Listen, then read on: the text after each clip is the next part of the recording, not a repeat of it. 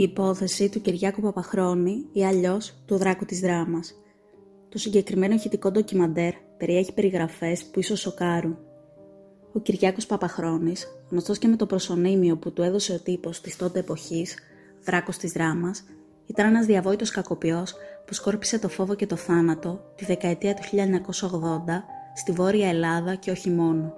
Ο Παπαχρόνης, έφεδρος αξιωματικός των ειδικών δυνάμεων, σε διάστημα δύο χρόνων διέπραξε δύο γυναικοκτονίες, 7 απόπειρες ανθρωποκτονιών, 8 απόπειρες βιασμών, κακοποίησης, αλλά και 5 βομβιστικές επιθέσεις. Η δράση του ξεκινάει το Σεπτέμβριο του 1981 με το βιασμό και τη δολοφονία της 46χρονης ιερόδουλης γραμμένη στο Χαρίδου. Επειδή όπως υποστήριξε ο ίδιος, το θύμα έφυξε τον ανδρισμό του και του μίλησε υποτιμητικά. Ο ίδιος σε συνέντευξή του, λίγο μετά τη σύλληψή του, θα πει ήταν η περίπτωση της Ιερόδουλης της Δράμας. Με προσέβαλε λόγω του ότι επιχειρώντας να την επισκεφθώ σαν πελάτης, ε, τον τρόπο που ξέρετε, ε, αυτή τη στιγμή ε, προχωρήσαμε στα γνωστά και τα λοιπά, ισχυρίστηκε ότι δεν μπορούσε, δεν, μάλλον με εξώθησε να τελειώνω γρήγορα και τα λοιπά και, και εκείνο Αλλά... το ίδιο βράδυ τη σκότωσες. Το ίδιο βράδυ μάλιστα. Τρεις μήνες αργότερα, στις 20 Δεκεμβρίου του 1981, θα βρει το επόμενο του θύμα στους δρόμους της Δράμας. Μια επίσης ιερόδουλη, την οποία ακολούθησε χωρίς να γίνει αντιληπτός και τη μαχαίρωσε στην πλάτη. Οι φωνές της όμως προκάλεσαν την αναστάτωση των περαστικών και ο Παπαχρόνης τράπηκε σε φυγή. Στις 15 Ιανουαρίου του 1982 επιτέθηκε σε μια φιλόλογο την ώρα που περπατούσε στο σιδηροδρομικό σταθμό της Δράμας, την παρέσυρε κάτω από την αερογέφυρα και προσπάθησε να τη βιάσει, αφού τη χτύπησε πρώτα με το μαχαίρι. Τελικά άλλαξε γνώμη και την άφησε να φύγει. Ήταν το πρώτο θύμα του που έδωσε λεπτομερή περιγραφή. Στις 15 Αυγούστου του 1982 συνάντησε στο Αρχαιολογικό Μουσείο της Θεσσαλονίκης μια πρόσφατη γνωριμία του, τη φοιτήτρια Αναστασία Αλεξανδρίδου. Την ακολούθησε μέχρι το σπίτι της, της έσκησε τα ρούχα, τη βίασε και έπειτα τη μαχαίρωσε και την παράτησε γυμνή παίρνοντας όλα της τα προσωπικά αντικείμενα, τα οποία πέταξε, κρατώντας μόνο τον αναπτήρα της, στοιχείο που αργότερα τον συνέδεσε με τη δολοφονία. Ο ίδιος αργότερα θα πει. Στη Θεσσαλονίκη τη συνάντησα τυχαία. Και τι έγινε, την πήρες από πίσω; Τη γνώρισα μέσα στο αστικό, το οποίο πήρε για να πάει στο σπίτι της. Την πλησίασα, τη χαιρέτησα, γύρισε με κοίταξε. Έκανε αμυδρά πώ με γνώρισε, δεν είναι σίγουρα αν με γνώριζε ή όχι κατέβηκε στη στάση εμπελοκήπων. Έτρεξα, επιτάχυνα τον εμφανισμό μου στην αρχή, μετά έτρεξα με σκοπό να την ε, πλησιάσω. Αυτή ετοιμάστηκε να φωνάξει βοήθεια, όπως και φώναξε μιας, ε, μια πυγμένη βόη και εκείνη τη στιγμή με το βόη κατόρθωσε ότι είχαν πλησιάσει ήδη πάρα πολύ κοντά. Την ε, μετέφερα σε μια πρασιά δίπλα και της έκλεισε το στόμα μόνο και μόνο για να μην φωνάξει και ξεσηκωθεί η γειτονιά έτσι χωρίς λόγο.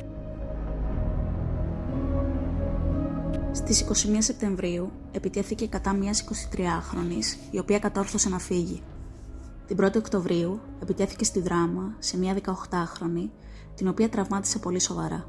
Κάθε φορά που χτυπούσα, ένιωθα σαν να παίρνω ένα καινούριο πιστοποιητικό ανδρισμού, θα δηλώσει αργότερα στην εφημερίδα απογευματινή. Στις 25 Οκτωβρίου επιτέθηκε σε μια 32χρονη ιερόδουλη, την οποία επίσης τραυμάτισε σοβαρά. Τελευταίο θύμα του ήταν μια 30χρονη καθαρίστρια, μητέρα τεσσάρων παιδιών, την οποία μαχαίρωσε στο πρόσωπο και στην καροτίδα και εξαφανίστηκε. Οι περιγραφές του δράστη από τα επιζώντα θύματά του και το γεγονός ότι αναφέρονταν σε έναν άντρα που φοράει στρατιωτική στολή διευκόλυνε τις διοκτικές αρχές περιορίζοντας το εύρος των υπόπτων. Η συμμετοχή των στρατιωτικών αρχών στην αναζήτηση του δολοφόνου με τη λεπτομερή διεξαγωγή ερευνών και παρακολούθηση των κινήσεων των υπόπτων στρατιωτών και στρατιωτικών οδήγησαν στη σύλληψή του. Αξίζει να σημειωθεί ότι στις έρευνες που διεξήγαγε ο στρατός για τον εντοπισμό του δράστη, συμμετείχε και ο ίδιος ο δράστης. Όταν μαθεύτηκε η είδηση της επίθεσης στη Λαζαρίδου, δύο αξιωματικοί του στρατοπέδου, ο Χρήστος Τριανταφυλλίδης και ο Τάσος Κοσμίδης, ψάχνοντας τα αρχεία, ανακάλυψαν ότι εκείνη τη νύχτα ήταν ελάχιστοι άντρες έξω από το στρατόπεδο και ένας από αυτούς ο Κυριάκος Παπαχρόνης είχε αργήσει μάλιστα. Κλήθηκε σε ανάκριση από τον υπεύθυνο του στρατοπέδου και το γεγονός πως δεν είχε άλοθη για το συγκεκριμένο βράδυ, καθώς και η εμφανής νευρικότητά του, έκαναν τον αξιωματικό να δώσει εντολή να ερευνηθεί το διαμέρισμά του. Από την έρευνα αυτή ανακαλύφθηκαν τα μαχαίρια του, καθώς και ο αναπτήρας που είχε κρατήσει ως αναμνηστικό από την Αναστασία Αλεξανδρίδου. Έπειτα το λόγο πήρε η ασφάλεια της δράμας.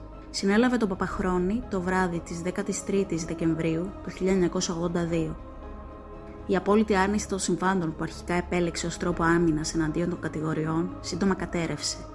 Πολλές ανακρίβειες, οι λανθασμένες απαντήσεις του, η σωρία των αναγνωρίσεων από τα θύματα του, η έλλειψη άλοθη, αλλά και η κούραση από τις ανακρίσεις, τον οδήγησαν εν τέλει να παραδεχτεί και να αποδεχτεί όλα τα εγκλήματά του και τις κατηγορίες που τον αφορούσαν.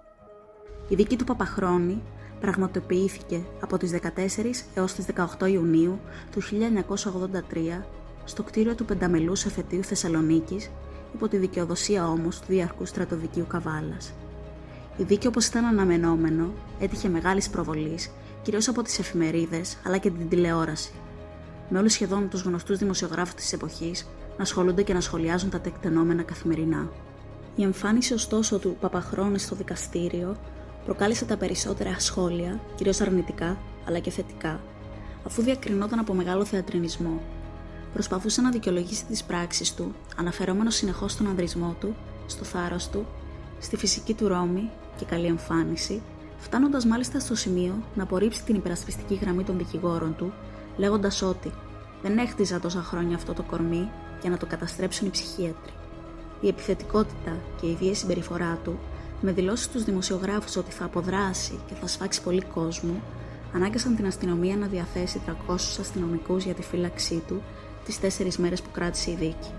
Ο Παπαχρόνης κατηγορήθηκε για ανθρωποκτονίες εκ προθέσεως, απόπειρες ανθρωποκτονίας κατά συρροή και παράνομη οπλοφορία και οπλοχρησία κατά εξακολούθηση. Οι ψυχίατροι που τον εξέτασαν απεφάνθησαν ότι ήταν ψυχικά και πνευματικά υγιή. Το δικαστήριο δεν παραδέχτηκε κανένα ελαφρυντικό που πρόβαλαν οι δικηγόροι του ως υπερασπιστική γραμμή και τον καταδίκασαν δύσης θάνατο με ποινή 20 χρόνια κάθριξη. Ο ίδιος δήλωσε αργότερα. Καλύτερα να εκτελεστεί η απόφαση παρά να σαπίσω τα υπόλοιπα μου χρόνια μέσα στις φυλακές. Νομίζω ότι είναι η πιο σωστή απόφαση. Τουλάχιστον έζησα μέχρι αυτή την ηλικία, γυμνάστηκα, διασκέδασα τη ζωή όσο μπόρεσα. Από εδώ και πέρα δεν θέλω να έχω έτσι οδυνηρές, ας πούμε, στην απόφαση. εμπειρίες από τη ζωή. Αποδείχτηκε δύσκολος κρατούμενος, όντας επιθετικός και οργισμένος, με βίαιη συμπεριφορά, συμμετέχοντας σε όλες τις μικροεξεγέρσεις της φυλακής και χτυπώντας συγκρατούμενου του. Μάλιστα, μετά τη δίκη του, κρατήθηκε για λίγο διάστημα στις στρατιωτικές φυλακές Θεσσαλονίκης, που και εκεί έκανε φασαρίες. Σε μια έκρηση οργής που κράτησε 4 ώρες, κατέστρεψε ολοσχερό το κελί του. Ο Παπαχρόνης αποφυλακίστηκε με περιοριστικούς όρους στις 8 Δεκεμβρίου του 2004 σε ηλικία 44 χρονών, ύστερα από 22 χρόνια κάθεξης. Σύμφωνα με τον ίδιο, η αιτία της συμπεριφοράς του βρίσκεται στην πρώτη επίσκεψη που έκανε στην εφηβική ηλικία σε οικονοχής. Συγκεκριμένα, υποστήριξε ότι σε ηλικία 13 χρονών και ενώ είχε πάει να επισκεφτεί πρώτη φορά μια ιερόδουλη, η απόρριψη και η ηρωνία που βίωσε από την ιερόδουλη όταν δεν μπόρεσε να εκτελέσει τη σεξουαλική πράξη, γέννησε και θέργεψε το μίσος του για τις γυναίκες. Ο ίδιος επίσης αναφέρει ότι η επίσκεψη στην ιερόδουλη γραμμένη Θεοχαρίδου και η απαξιωτική συμπεριφορά της ήταν αυτό που ξύπνησε μέσα του τις μνήμες και το μίσος του για τις γυναίκες και προκάλεσε την εκδικητική του μανία. Οι ψυχίατροι που τον εξέτασαν κάνουν λόγο για αλγολαγνία, μια μαζοχιστική ανάγκη να ταλαιπωρεί και να βασανίζει το σώμα του προκειμένου να το φτάσει στα όρια της αντοχής του, αφού για τον Παπαχρόνη η φυσική του ρόμη ήταν η μόνη απόδειξη του ανδρισμού του. Η ναρκισιστική δομή της προσωπικότητάς του, από την άλλη, δημιουργεί ένα πλήθος άλλων χαρακτηριστικών, όπως το έντονο άγχος, τη δυσπιστία τον ατομικισμό. Η ανάγκη του για κυριαρχία και η ανικανότητά του να διαχειριστεί την απόρριψη τον οδήγησαν σε ακραίες συναισθηματικές καταστάσεις.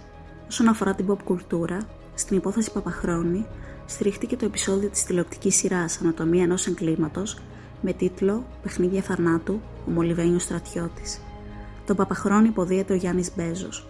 Επίσης, στην τηλεοπτική σειρά Δέκατη Εντολή, στο επεισόδιο Κόκκινο, τον Παπαχρόνη υποδίεται ο Κωνσταντίνος Μπιμπής.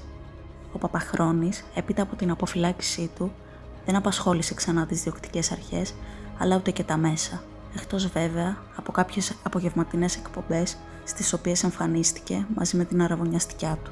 Σήμερα ζει σε ένα χωριό της Κοζάνης μαζί με την αραβωνιαστικιά του, καθυλωμένο σε ένα πυρικό καροτσάκι μετά από εγκεφαλικό επεισόδιο που υπέστη.